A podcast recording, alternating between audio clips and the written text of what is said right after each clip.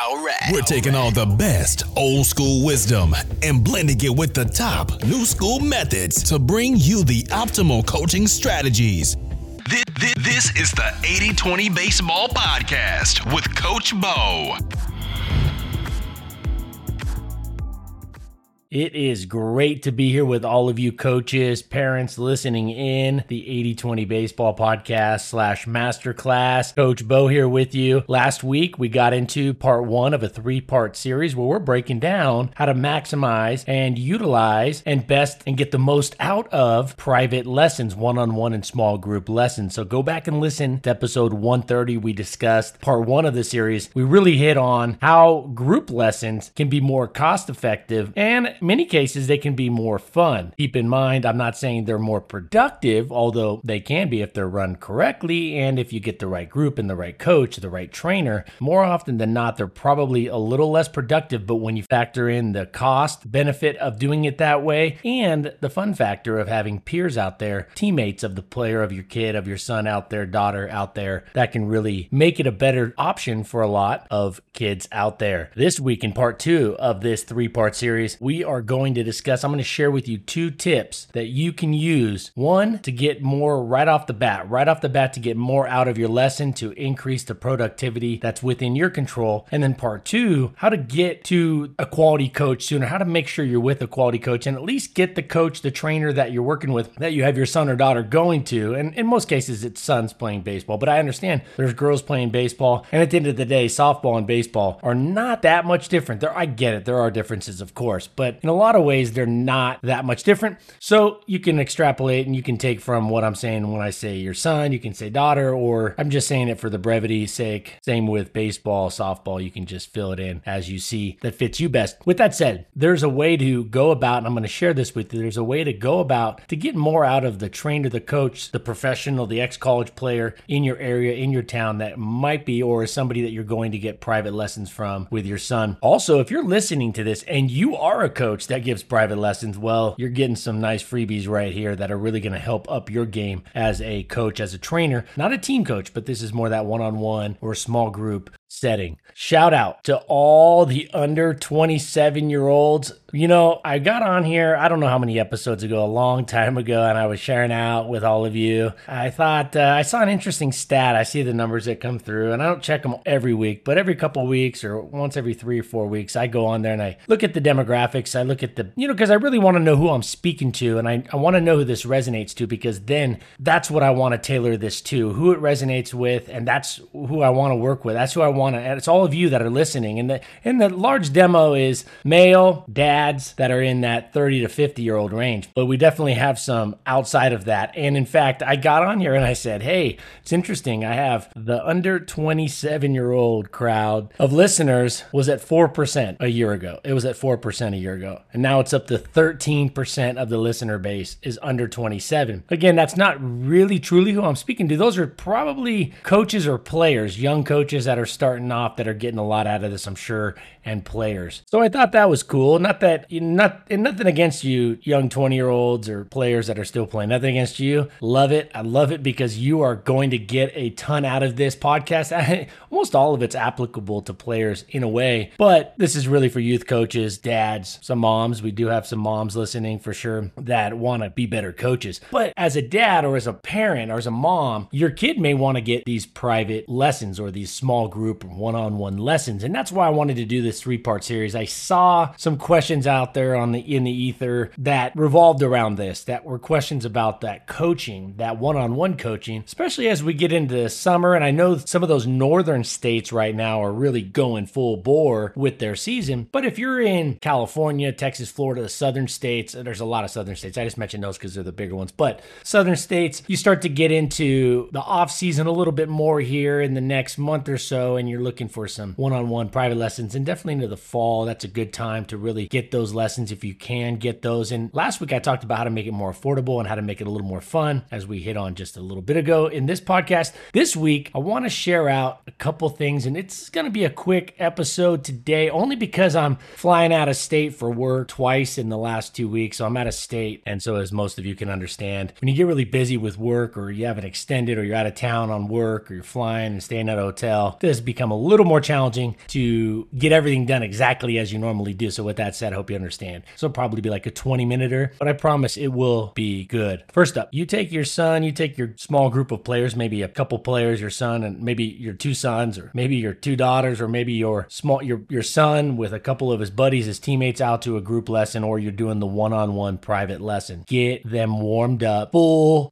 go before the lesson official start time. Before the clock starts on that lesson that you're paying for. In a lot of cases, it can be quite pricey. Before you start, get them ready to go full bore, full go, 100% max intensity, ready to go. What do I mean by that? They should be full body warmed up. I'm a big fan of the dynamic warm up. They should be full throwing arm, throwing routine. If they're doing a pitching lesson, they should be ready to go with that. If they're hitting, they should have their swing ready to rock. They should have already taken a good handful of full on swings. They should be able to walk into that cage, out onto that field, into that bullpen, ready to go full go. This is a big deal. I'll tell you what, I gave hundreds and hundreds, if not thousands, of lessons over the years, and I spent a lot of time warming players up. And I would ask them, hey, can you warm up before? Because I have to charge you for the time in terms of like extending out. Now, I would give discounts on some of this as far as a warm up routine. I'd say, hey, let's do a 45 minute lesson instead of 30. Charge you a little bit more, but I can warm you up. We can do a throwing routine. At the time, I was doing pitching lessons,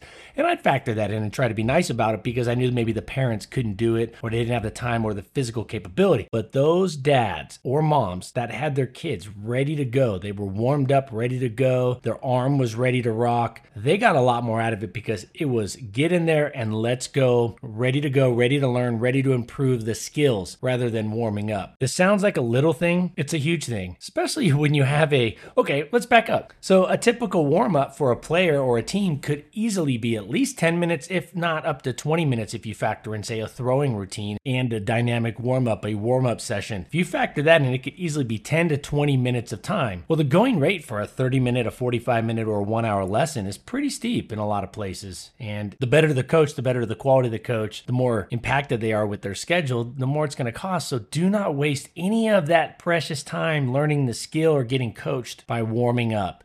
Be ready to go full go, ready to rock. You are ready to throw your fastest fastball if the arm is ready to go and it's that time of year and you're healthy. I'm assuming, okay, let's assume everybody's healthy and it's full go time. They should be full sprint, full swing, full throw, ready to go. No warm up, no on ramp. They should be ready, full speed. They're hitting that freeway. It's like the worst. And I'm gonna I'm gonna tie this into freeway traffic in LA. I know a lot of you have been by or you live by freeways, and it's not all Los Angeles. I get a lot of listeners actually spread out. In fact, last week week I gave a shout out to the Canadian listeners. We got we got listeners all over the world. But spending almost 40 years in LA, the worst thing for a driver on the freeway would be well, one of the worst things would be the on ramp, the oncoming or the I should say incoming traffic coming onto the freeway much slower than the flow of traffic. So the flow of traffic in LA when there's not a bunch of traffic when it's actually moving, which is rare. Say it's 70 to 75 miles an hour on average, right? I know there's definitely faster than that, and there's a few slower than that, not many. But the incoming traffic, the worst was when the incoming traffic would come on at like 50 miles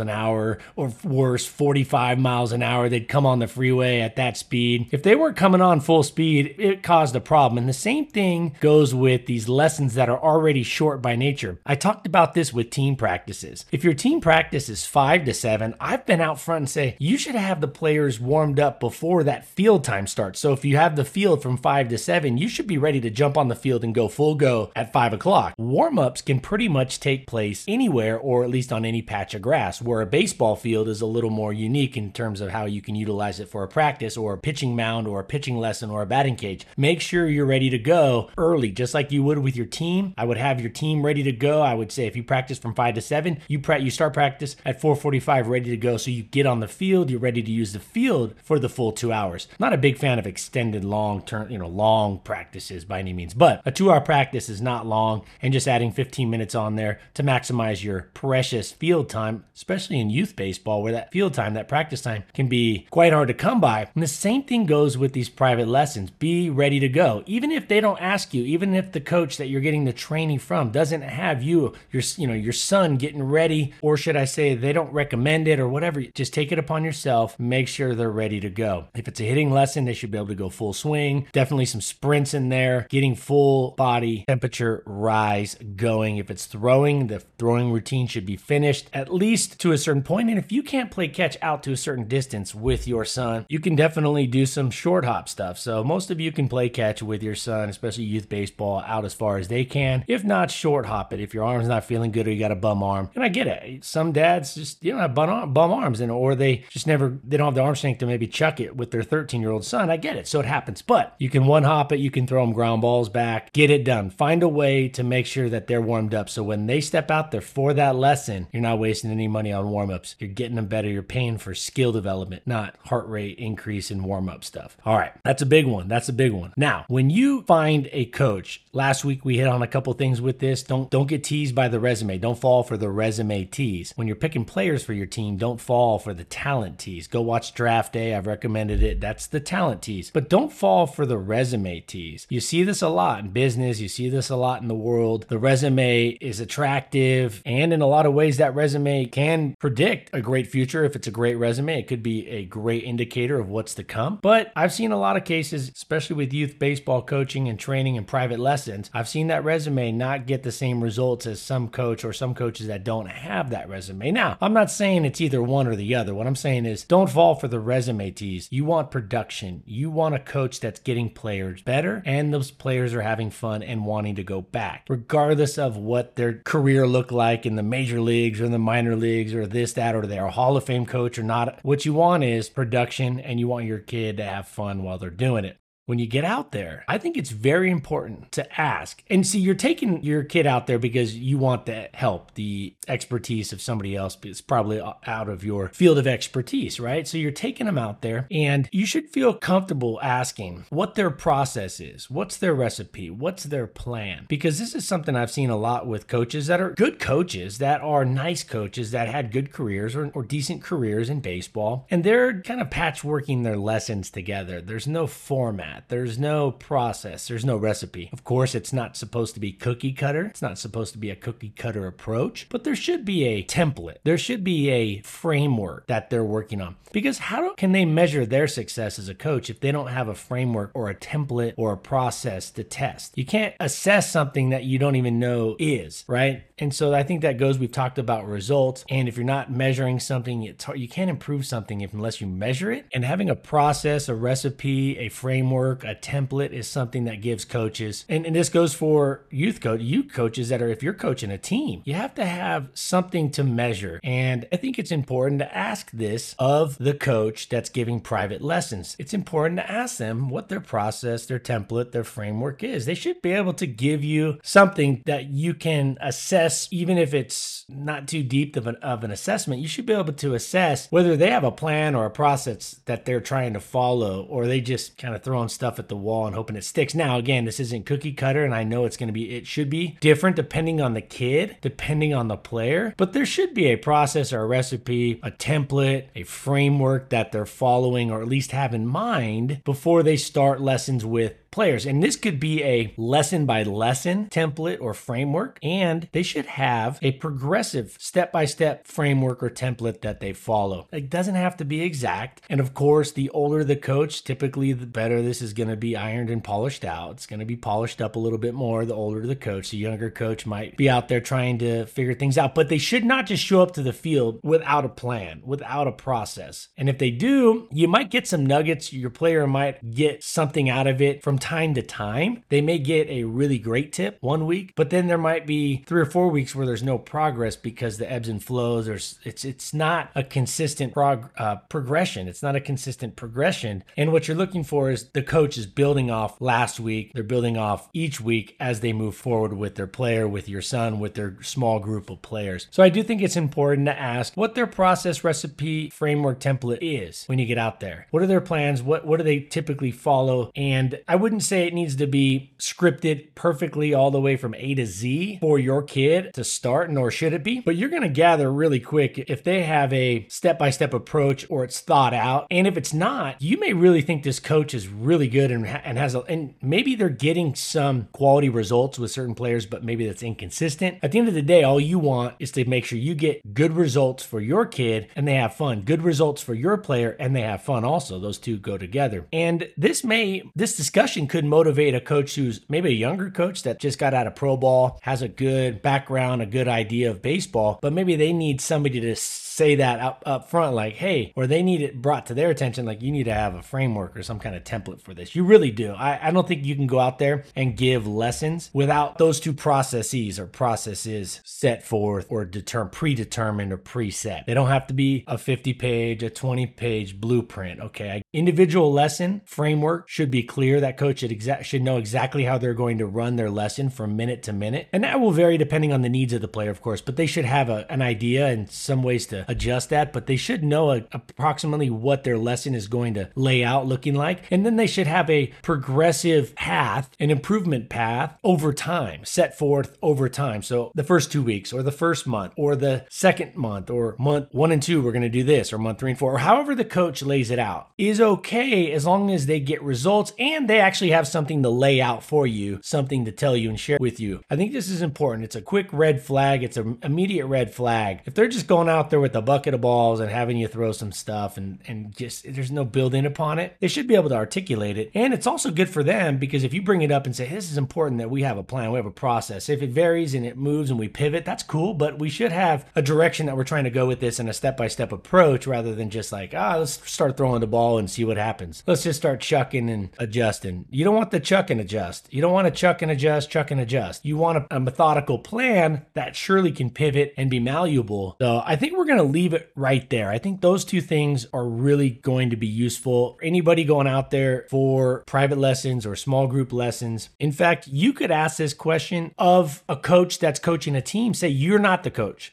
and your kid is on a team next year and you're not the coach and you're not an assistant, why can't you ask them politely, hey, what's the what's the plan? What's the process? What's the template? What's our practice, typical practice going to look like? And this is good. And even if it doesn't sound good right away, at least you can get their mind going on this and you can get them thinking and pondering and putting together something. I had a good friend interview for a high level college baseball job, a pretty high level assistant job. And up front there was the, hey, what's your what's your plan? Where's your basically where's your blueprint? And at that level it's somewhat drawn out right? It's an in-depth plan. It was a pitching deal. Like what's your plan? What's your process? You need to have it laid out page by page by page. And each component of what you're going to coach needs to be laid out either step by step or day by day a calendar etc and that was put forth. And so at the time my friend didn't have all that done. He didn't have a, a massive blueprint. He had a pretty good little blueprint but not this full scale blueprint. But you know what he did? That taught talk, that discussion got him going on it, and then he went and worked and put one together. So it doesn't hurt. At the end of the day, the coach at least gets him thinking about that moving forward. So if it is, if especially if you're you're limited with your options in your area, if you're looking to get that private coaching, that ex pro coaching, the high level college coach in your area, or the Hall of Fame high school coach that's in your area, the quality coach that's in your area that gives out lessons, and their time is a little more fine, a little more limited. It doesn't hurt because now you can actually get more out of them, even though you're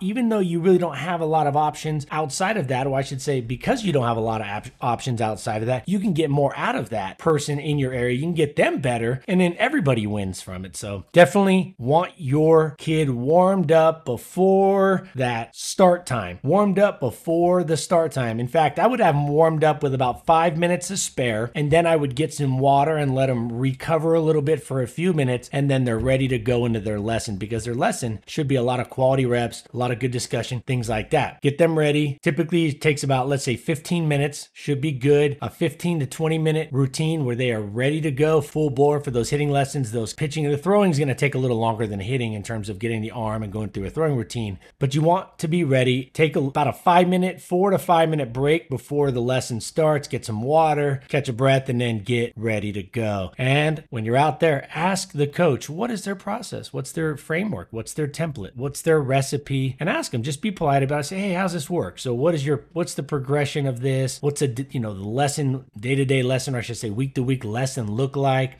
Okay, I was excited to bring this series to you. I know this is part two. Next week, part three, we're to hit on a couple last really important things that will help you get the most out of private lessons. If you're a coach giving private lessons, this will help you give better private lessons. So I'm looking forward to seeing you all back here next week, the 80 20 Baseball podcast slash masterclass. Head over to 80 20 Baseball. I got the new updated drill design guide 2.0. Again, this is a no brainer, it's ready to go. I have the web website set up. You put your email, it sends it right to your email. You get it delivered to you right away. It's right there on the homepage. I got about a dozen videos over there, another dozen articles. We got this podcast with 131 episodes now. We got that drill mastery guide. I got a rules guide over there for you, ready to use print and play, print and go rules guide, and bringing out some more stuff. I'm working on building a couple courses that I'm really excited about. These are going to be coaching courses and they're going to respect your time. They're going to give you a lot of information fast, but they're actually going to be in the format of a, of a course, but not something this long semester long course. No, it's going to be a crash course, but a, an effective, really high quality course. Working on those right now to have those ready to go before the fall, and those will be over there when they are ready. You can always email me, Coach Bo at 8020baseball.com. Co- email me. I love talking to coaches. Throughout the week, I get emails. I talking to coaches. It's fun. I like to talk to you. I like to have a, a real good pulse on what's going and working for you and what the struggles are. So reach out out Coach Bo at 8020baseball.com. That goes directly to my inbox. You can follow me on Twitter, 8020 underscore baseball, 8020 underscore baseball. I'm not a big social media person, but I try to get on there and share out what I can.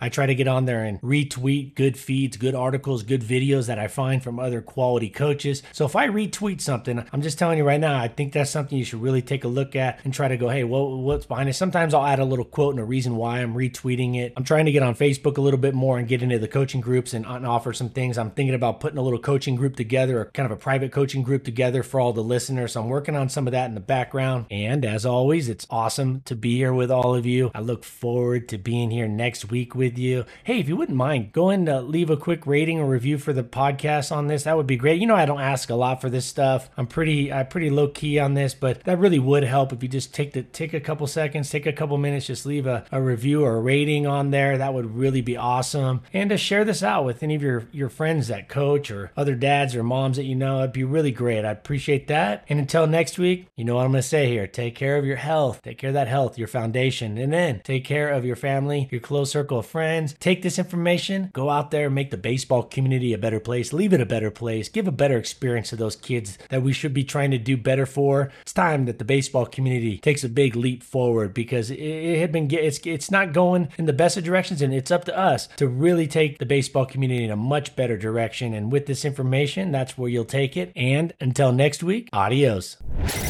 This has been the 80 20 Baseball Masterclass. Take it to the field.